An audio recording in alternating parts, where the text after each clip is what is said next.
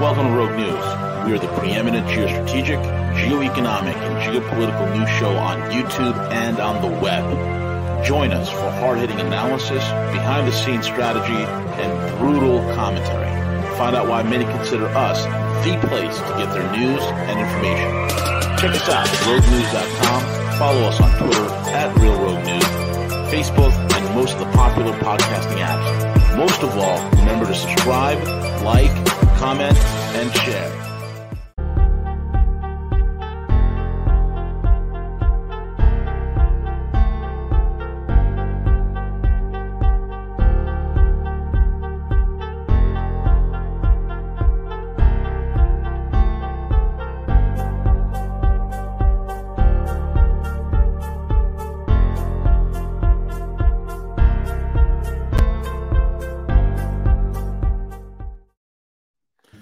Good morning, good evening, good afternoon, folks. It's V, the Guerrilla Economist, coming to you live on this edition of Rogue News in the Morning. And we have with us Harley Schlanger, a man who needs no introduction.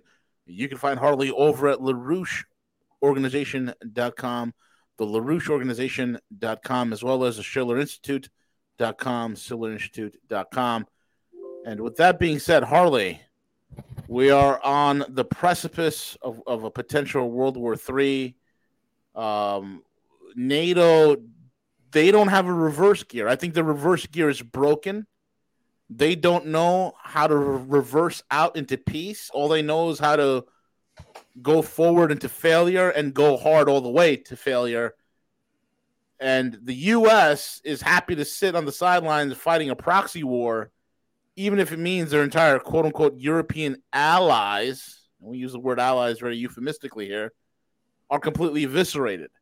So where do you want to start? There's so much going on.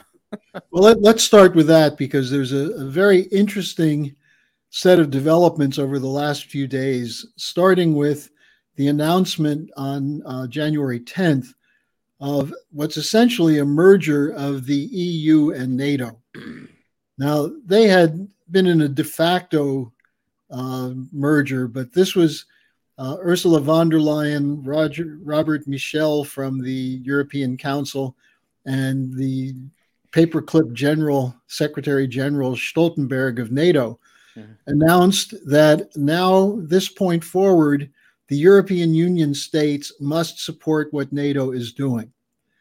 And the, the specific communique said the enemy is the brutal Russians and the increasingly uh, aggressive Chinese. And this was a statement of a full commitment to the unipolar order. It's the worst aspect of, of British geopolitics, which is to destroy your enemies, Russia and China, combined with using the NATO military to impose neoliberal economic policies. Now, as that was going on, uh, the Japanese Prime Minister Kishida was in London signing an agreement, a reciprocal arms agreement with the Brits, which now allows the British and Japanese to station soldiers on each other's soil. And when this was released, the British said, this is the most significant agreement between Japan and Britain since nineteen oh two. Now, what happened in nineteen oh two? An agreement was made for the British to fund a Japanese military buildup to go to war against Russia. Correct. Now, do you think the Russians don't know these things? Right. Then they, they haven't forgotten the Russo-Japanese War, okay, of, right. uh, of of nineteen what was it, nineteen eighteen? No, nineteen oh four, nineteen oh five. Right, and they and and, and and and you know they they there still isn't a peace treaty between Japan and Russia, which Russia has tried, and from World uh, War Two. Yeah. Exactly. And then now they're watching the idiot Brits, the mouse that roared, is going to the dragon that was, and it's telling them, well, it's no longer a dragon, it's a koi. So the mouse and the koi have gotten together, and they said they're going to form a military pact against the bear. It's not going to work out well for them, Harley. Well, they, just to, to finish what happened in nineteen oh two, the Japanese got significant loans from Britain to prepare for the war with Russia. in nineteen oh four and nineteen oh five, which triggered the nineteen oh five revolution in Russia, which was the first sign that the czarist regime was not going to last much longer. And it was sort of a test run with uh, Trotsky very much at the center of it, a test run for what happened twelve years later in nineteen seventeen. Now, then Kishida went to the United States and met with Sleepy Joe. And his visit followed a meeting of the defense ministers and foreign ministers of the two countries, where the United States committed the eighteen thousand Marines in Okinawa to coordinate with Jap- Japan's military. And that includes giving Japanese access to some of the military technology, including cruise missiles and others. Now that Japan has announced they're going to end their, their post-World War Two agreement to not have an offensive military capability. So now you have global NATO. This is no longer something that just we in the LaRouche movement are talking about as a figment of our imagination. It's now real. And it's been real. It's just that people wouldn't recognize it. Now, what's interesting is none of this, this talk of democracy and cooperation, none of it is fooling the nations of the developing sector. That's why they're tending toward Uh, they're minimally rejecting the demands that they gang up on Russia and China, but they're actually signing all kinds of agreements with Russia and China. But I, I want you to hear the comment of uh, Petrushev, who's the secretary of the Russian Security Council, yeah. when he was asked about this. Petrushev, in an interview, said, "The Ukraine war is a cover for a conglomerate of huge corporations that rule the U S and try to dominate the world. The U S authorities, allied to big business, serve the interests of the transnational corporations, including the military-industrial complex. The assertive policy of the White House, the unbridled aggressiveness of NATO, the emergence of uh, unity military blocs like AUKUS, the Australia, U K, U S, and others, these are also a consequence of corporate influence." And then he went on to say that they are fighting to preserve a system of global exploitation. And then he said that, don't forget, a number of presidents have either been assassinated or targeted for assassination. The presidents do not rule over this conglomerate. The conglomerate runs the presidency. Now, that's pretty astute. And this is one of the uh, allies of Putin who runs the Security Council in Russia. Now, the reason this is so important is that what we're asking parliamentarians in Europe and asking the European populations, did you agree that your country will be part of the proxy war and the, the war against Russia? Did you vote on it? Was your parliament consulted? And the answer to all of these questions is no. And in Europe now, we're seeing a growing opposition. The, the latest polls in Germany show that the ruling coalition, which had a narrow majority six months ago, now in the polls is at about forty-two percent. So in, in France, it's it's even uh, Macron is, I think, at about twenty-five percent popularity. Yeah. So so we're seeing a shift underway even within these countries. And what this means is that somebody has to present a case for a growing public awareness of both the, the aggressive intent of these cartels, but also their weakness. They're doing this out of weakness.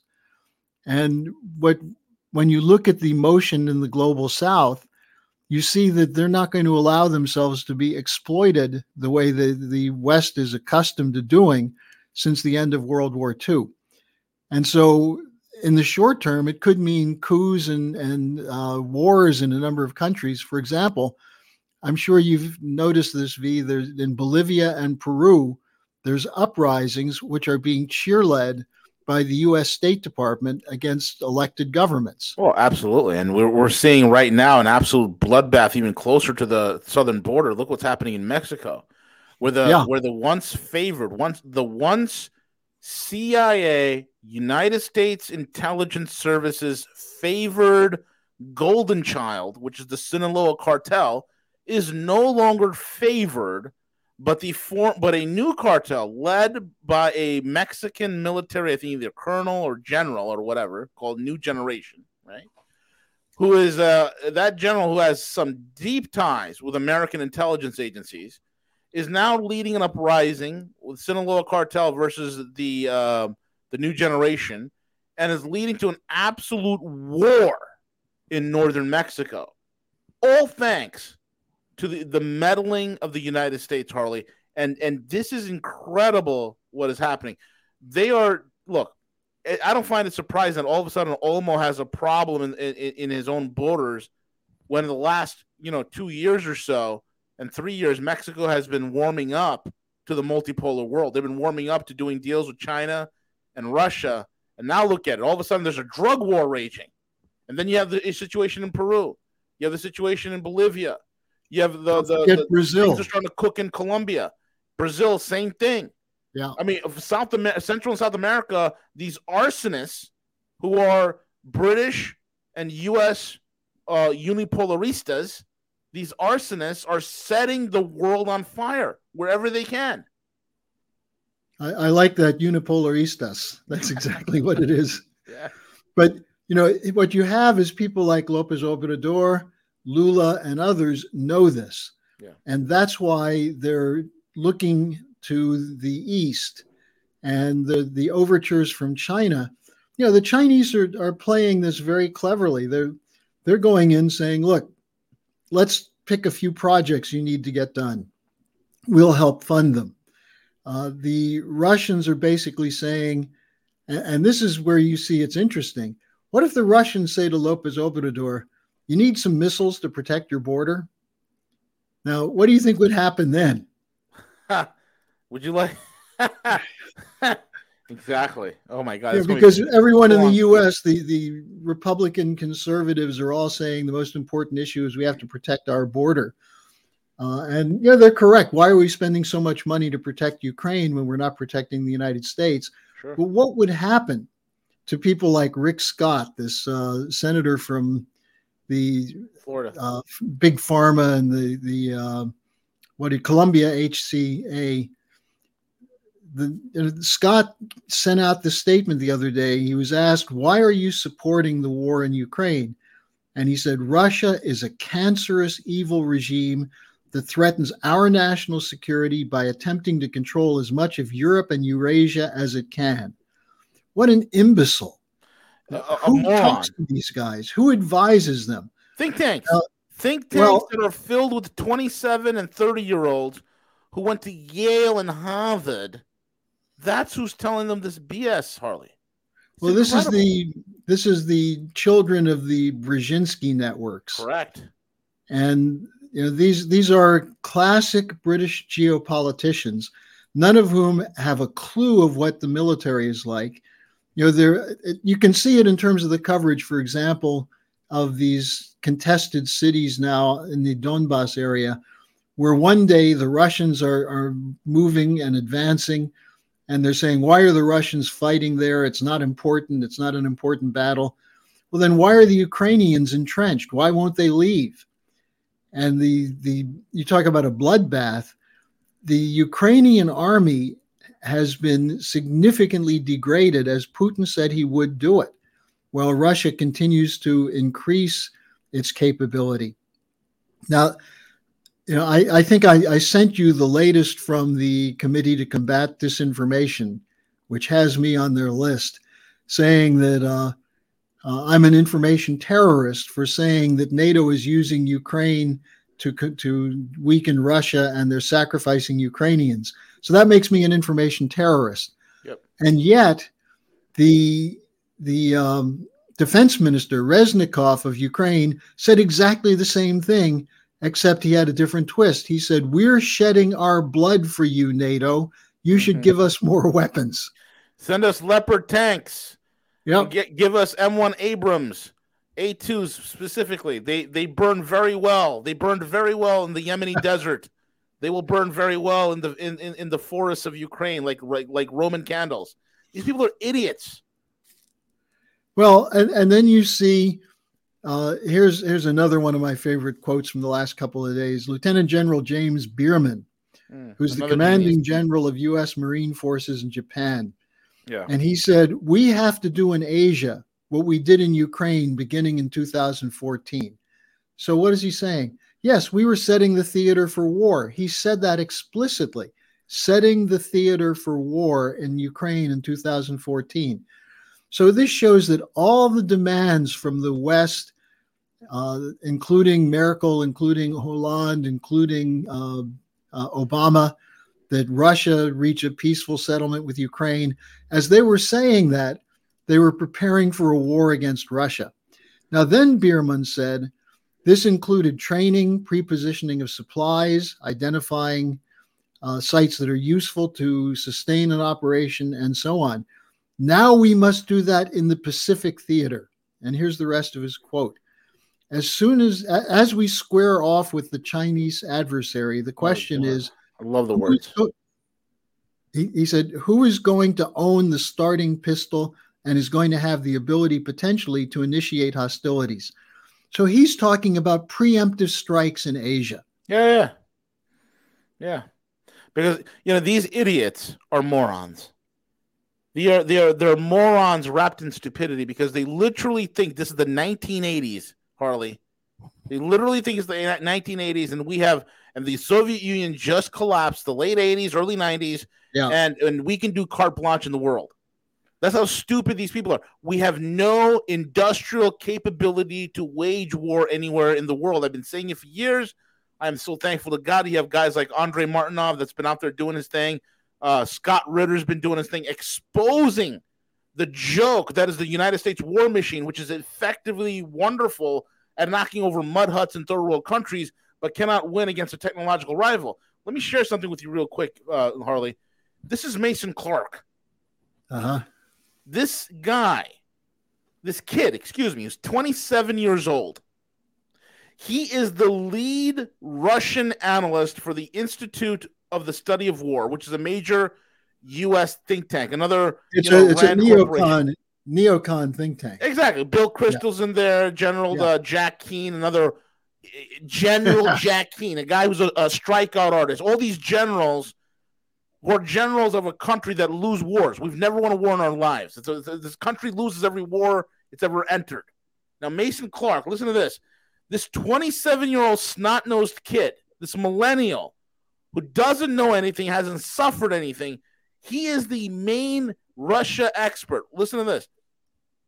He's been quoted by the New York, the Wall Street Journal, the New York Times, the New Yorker, N P R, Task and Purpose, Defense One, and the Kiev Independent, and many others. He regularly briefs senior military and civilian decision makers on Russian military capability and the Kremlin's global campaigns. Hmm. And what's his study in? Foreign policy, political science, all these fake degrees that mean nothing. This snot-nosed twenty-seven-year-old kid who knows nothing, who, excuse my French, Harley, knows shit from Shinola, is in charge of educating American military and U S politicians on Russia. So it makes, and guess who who who who gets a lot of his talking points from the Institute of the Study of War? Senator Rick Scott. Yeah, exactly. So this the so the, the, the person who's in charge of Rick Scott and the and, and the and the remaining neocons, okay? These remaining neocons that are in D C, where are they getting all their info? Where are they getting their worldview on Russia and Eurasia and Asia from? Well, on the Russian side of things, they get it from this snot-nosed Mason Clark who's twenty-seven. Well, here, here's the question that uh, Missus LaRouche asked in the webcast I did with her the other day. She said, how many Americans are aware that over one hundred billion dollars has been committed to this war? That, and where's the money going? It's going to the military-industrial complex and yeah. into the pocket of swindlers in Ukraine. And she just said, did you vote for that? Are, are you committed to that? If not, get off your rear end, figure out what's going on, and join with us to fight it. Now, we had two conferences, uh, one on Sunday, one on Tuesday, which included people like Ray McGovern. It included Scott Ritter. Uh, it included Stephen uh, Starr, who's a leading expert on nuclear war. And we have another one coming up tomorrow at ten in the morning Eastern time at the schiller institute dot com, which will include, again, Ray McGovern and Garland Nixon. Uh, I'll be mm. participating in that. And it's on the topic, Stop NATO's World War and Dismantle the International Assassination Bureau. There's more material coming out now on the Kennedy assassination, including Roger Stone posted something very interesting uh, yesterday, which was a tape that had not been made available previously of Nixon talking to Richard Helms, the C I A director, where Nixon said to him, look, I know the, what happened to Jack, and I'm never going to tell anyone. Don't worry. I, I've lied before, but you have to keep me in, in the, the uh, keep me briefed. So he's basically saying to Helms, I know the C I A killed Kennedy. Yeah. And I'm willing to lie to cover it up, but make sure you keep me briefed. Now, you think about that and you look at all the people who have been killed in these so-called lone assassins. And, you know, one other thing that Roger Stone said yesterday, which is quite interesting, is he brought up this new story that's just come out about Biden having classified documents, not in one place, but in a garage, one of his homes, one of his other homes. And the fact that now they're saying Jill Biden has to have some cancer surgery. What Roger said is the, that he believes the Obamas are preparing to have Biden step down. Yeah, because they know he's unelectable. They know he's unelectable, that uh, all this talk of defeating inflation and everything else, it's, it's bunk. And therefore, what they're preparing is either to convince him to step down or to have a twenty-fifth Amendment to get rid of him. Or Roger said, perhaps they'll assassinate him. And then I said, well, how does it work then? Because that makes Harris president. And he said he thinks through the Fed, they're going to try and rig a an appearance of a recovery, yes, to keep Harris in there. Bingo. Said, that that's said, what our data points are looking that. at. And, and and Harley, that's what our data points are looking at on the financial side. We're tracking right now because the the the, the the the all the trading, all the the neurolinguistics that goes into the economic metrics is a language, and it's a forecasting language. People always ask me, hey, V, how do you know that this is going to happen six months before it happens? Well, the market talks to us. It has a language. It speaks. And we're looking for, all of a sudden, you know, in the next few months, we're looking for a major opening of the spigot and the return of cheap money. And I'm wondering how That's it right. happens. Now you're talking about it. Go ahead, Harley. So what, what Roger said is that the only problem they'll have is if they get rid of Biden, they're going to have to keep Harris shut up. Yeah. Because if she talks, she, she'll be worse than Biden. Right. So, you know, he said they have ways of rigging it the same way they did in twenty twenty. And, you know, I, I'm not saying he's right, but I'm saying it makes a lot of sense. I was just wondering, why did they suddenly bring out these declassification documents that show that Biden, first of all, he was a vice president. So how did he have these classified documents? Secondly, he has no ability to declassify, whereas a president does. So Trump has a legitimate argument that he could, could de- declassify these, but Biden has no such power as a vice president. So what Roger said is that the fact that it was broken, the story was broken on N B C, it's been covered in the New York Times, shows that they're starting to swing the situation towards something like this. Also, he said, it's clear that the Ukraine war is not going well and that it would be very easy for the U S to say, well, this is a European affair, let's walk away from it. At which point, what happens to our Euro- so-called European allies? Now, there's another story out there, which is that the Europeans who were expecting to be able to buy cheap oil and gas from uh, Kyrgyzstan, Tajikistan, uh, Qatar, and elsewhere, they're being cut out of that market by the Chinese because the Chinese can pay more for it. Yep. And so the, the whole fallback option for Europe is collapsing. So the question is, why are the Europeans keeping quiet? Why is Olaf Scholz covering up for the Western destruction of the Nord Stream pipelines? Why is Annalena Baerbock, who knows nothing about strategic policy, military policy, she makes that twenty-seven-year-old guy look like a genius. Yeah. She shows up in Ukraine for a, a ten-minute photo op and is hailed as a courageous figure. And people are starting to say, how did the Greens get so much power in Germany? Yeah. And so, you know, we could be seeing a significant shift, which would include and trying to end the war in Ukraine, but going full speed against China. Because there are people in the military, unlike this idiot Bierman, uh, the Marine guy in, in Japan, there are people in the military who know we cannot fight a two-front war right now. And the, the weapons we're providing to Ukraine is depleting our stores of weapons. Oh, yeah. So, you know, we're on the cusp of, of something quite significant. And I, I would encourage people to go to our website tomorrow and, and listen to this discussion uh, with Garland Nixon, Ray McGovern. Uh, it's possible Roger Stone will be uh, uh, showing up at it. I'll be one of the moderators. Yeah. But we're taking up this question of breaking the population in the NATO countries away from the political leaders, because the political leaders are not just clueless, they're corrupt, and many of them are just plain evil. They're incredibly evil. And nothing is worse than corrupt, evil people that are banally power. stupid. Yeah, power and banally stupid. Okay, they these are people that have very poor understanding of logistics, industry. They have no real hard education. They have no real education. They're, these are very uneducated people. They know nothing about sciences, physics, mathematics, nothing, engineering, anything. They, the lawyers and civil activists and community organizers, that's what they do. And, and, and they don't understand the geopolitical landscape at all. The West no. does not have the industrial capacity to wage a modern-day war. That is a scientific reality. They can write all the white papers. They could, you know, beat all the war drums they want and rattle all the sabers.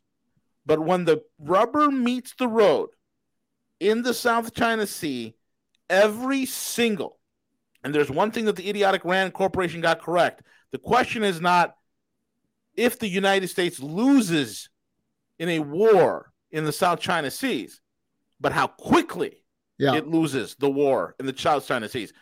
Well, Harley, uh, several when, weeks ago, when, when you talk about the insanity, the uh, Rishi Sunak's office put oh, out a God. statement after the meeting with Kishida, and he said, this will cement the U K's commitment to Indo-Pacific security.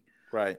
And he's the one who said it's the most important defense treaty between the U K and Japan since nineteen oh two.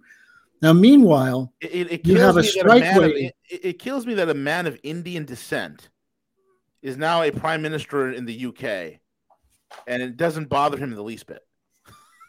Well, that's that's the tradition, though, of the Commonwealth. Yeah, you you find people who are willing to sell out their nation, sell out their heritage, yep. uh, for the sake of, in his case, I think five billion dollars from from his wife's family. Mm-hmm. But here's the other point. There's a strike wave in the United Kingdom. There are people who are not eating, people who can't heat their homes, even with the government subsidy. And yet Sunak is saying we're going to restore and cement our commitment to Indo-Pacific security. Good. So this is exactly what we're doing. It's going to do wonders for their inflation. Yeah. So the question that has to be asked is, who authorized these governments to form these alliances to establish a global NATO dictatorship with no public debate, no parliamentary debate, no votes in the Congress? This is all being done by a dictatorship. But if you say that, people say, oh, now that's over the top. Well, I don't know what else you can call it. Yeah. Yep. You know, it's it's pretty funny, and it's, and it's also kind of telling. About three weeks ago, Harley, the United States Air Force revealed their new bomber, the B twenty-one Raider. It has a striking resemblance to the Grumman-Northrop B two Spirit. A striking resemblance. In fact, you can even call it, uh, you know, uh, the B two two point oh. But what was funny about this reveal, Harley, is this. Throughout the buildup of excitement to this quote-unquote bomber, this is the first time in military history where we did not see one single clip of the actual plane even flying. We did not see one single clip of it even taxiing on, onto a runway or moving under its, under its own power down the runway. It's remarkable to me that the United States was talking even, you know, a couple months ago about the Dark Eagle hypersonic missile that they're working on, and that they're going to deliver it in September to Germany. Never happened, of course, because truth be told, they don't have a Dark Eagle. It's vaporware. It exists only in in, in, in the white papers that are written by by by by, by the sharp by the by the crooks at Lockheed, okay? and in Tom and in Tom Cruise movies. And in Tom Cruise movie, yes, the Dark Star, the Tom Cruise. And they, and they, and literally, Lockheed has no shame. They go to air shows and they bring a movie prop along with them, and people think it's real. This is this is where we come to, folks. And the reason why I bring this up, Harley, is to show you the B two stealth bomb, or the B two stealth bomber successor, the B twenty-one Scott uh, Raider, is a joke. It's not real. It, it doesn't fly. It's vaporware, right? Yeah. And if it does fly, it's going to be some sort of retrofit of the old technology B two, right? The F thirty-five is a failure. The F twenty-two, which is the best plane we have, has problem in, it, problems in and of itself. We don't have the industrial capacity. Like, you know, Scott Ritter said it, says it best. If the U K went to war against Russia, they have enough ammunition for two weeks. The United States, we probably run out of ammo in the first thirty days. That's what we we have to go nuclear. And I've said this before. I've had clients of mine, one of which was one of the head guys running a, a very key position in the American nuclear forces. And one of the things that he's confided in me is that he would be surprised if if if even twenty percent of our nuclear arsenal even works. Okay? It's literally held together by like duct tape, chewing gum, and dental floss is what's holding a lot of this stuff together. Okay? Our Minuteman twos and our Trident threes, these were developed in the early seventies, Harley. Yeah. Okay? This is terrible. Now, the other gentleman was the head of naval procurement. Okay? This is the time when the when the, the Navy was uh, was sea trialing the Gerald R. Ford uh, aircraft carrier, which turned out to be a giant piece of junk, and but most importantly, the F thirty-five. And this is how I knew that the F thirty-five, for every, and this is what he told me, for every hour that stupid piece of junk flying turd that cannot fly, that cannot turn, that cannot shoot, spends in the air, is ninety hours in maintenance. And that has only marginally gotten better. It is a problematic platform. Look at all the Wunderwaffens that the United States has sent over to the Ukraine that the American media would will will gallivant. Ooh, javelin, javelin, javelin, javelin. Oh, every week we were hearing about how amazing the, ja- the javelin is turning the tides of war, because we think, again, we're living in the eighties. So we're thinking this is Afghanistan and the Soviet Union is yeah. invaded, and we're going to give them some Stinger missiles, right? So it's that old Stinger narrative. And then we, you and I both know the Stinger missile is not what ended the the Soviet Union in Afghanistan, right? Yeah. So the javelin has come apart, that narrative. And then it, what was the next thing after the javelin went quiet? Nobody talks about javelins anymore. Oh, the M seven seventy-seven howitzers. Ooh, the seven seventy-seven. Yeah. Oh, my God. Game changer. And that went quiet when the Russians vaporized all of them. And then, Harley, it was the HIMARS. Oh, the HIMARS. Oh, yeah. oh yeah, let's get with the HIMARS. Maybe we go attack them. Oh, yeah, maybe that. And that's gone quiet. Now we're hearing rumor, we're hearing uh, like reverberations of, oh, maybe Germany should, Germany, the German military, which trains with painted black broomsticks because they don't have the money for weapons and guns. Okay, they want to send German A twenty-six Leopard tanks, which are the best tanks in the West. They're better than that. They're superior to the American Abrams, superior to the British Challenger twos, superior even to the uh, to the Israeli Merkava or the French Leclerc. The, the the Leopards are the best, the best tanks that the West makes. Those Leopard tanks will be blown to bits against modern, more adept, more lethal Russian weapons.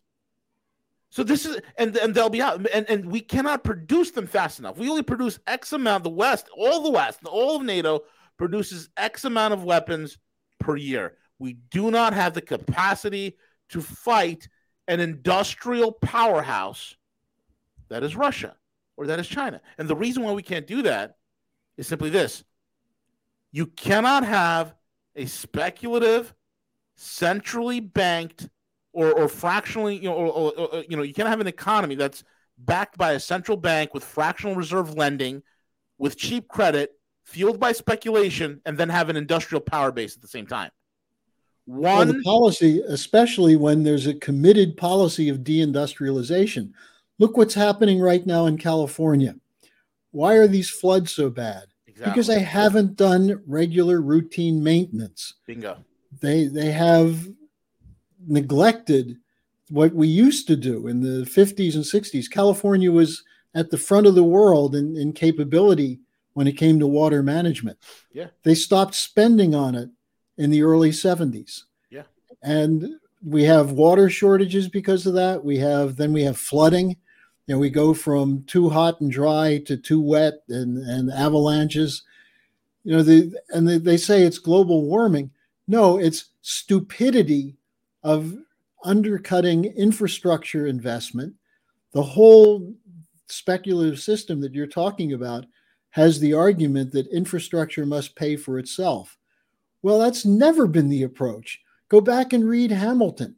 What Hamilton said is if we want to become a self-sufficient nation, we have to have internal improvements. At the time, it was canals, it was bridges, it was ports. And that's how the United States grew.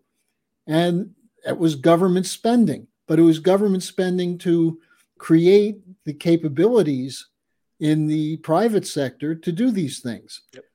So the the idea that we can't spend the money, and then we spend one hundred ten billion dollars on a losing proposition like the Ukraine war, you know, it just shows how far we've lost our sanity. Yeah, we have. We're run by criminal... Criminally stupid people run the West. Criminally stupid people run the West and are going to run us off a cliff if we don't get them out of power. And it's in both parties in the United States. It's in virtually all parties oh, yeah. in Europe. And you know there, there are solutions. There are smart people out there who know this isn't going to work. I mean, you talk about what, what you've been saying in terms of the military capability. An actual person who knows something about this is Douglas McGregor. Yep. Or Danny Davis. Yep. Or Scott Ritter. These are people who have made it their business to know about these things. And yet they're now, the Wall Street Journal had an article the other day discussing uh, Ritter as a discredited uh, figure who's spewing anti-American policy. Uh-huh. You have this Ukrainian Committee to Combat Disinformation who calls people like John Mearsheimer, who actually is an expert, uh, or Tulsi Gabbard. They call them Putin mouthpieces, just as I'm an information terrorist. I'm on that same list. Yeah. Uh, Rand Paul, for, for simply saying we should know where the money's going. He's an information terrorist. On, you're, on a, Putin you're a Putin puppet, Harley. How dare That's you right. ask where the money's going? That's right. So the good news is that the, around the world, people see through this. The problem is getting people in the West off their rear ends, out of this la-la land, into the real world.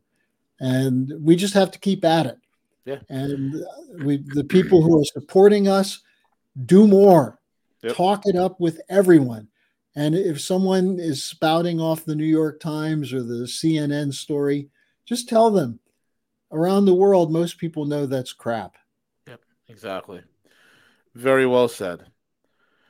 Harley Schlanger, the man, the myth, the legend. Harley, thank you so much for joining us. And folks, you can find him over at the schiller institute dot com. the schiller institute dot com, as well as the larouche organization dot com.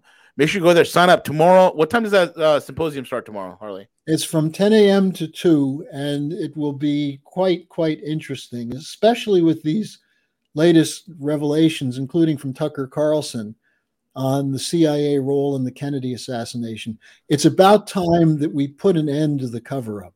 Yeah, it really is. I mean, let, let, let's destroy these idiots, and let's expose them for who they are. Criminals, thugs, just low-level thugs. It's incredible. Harley, thank you so much. It's always a pleasure. With that being said, C J, take it away. And folks, don't go nowhere. We have Velas next at one p.m. Go ahead, C J.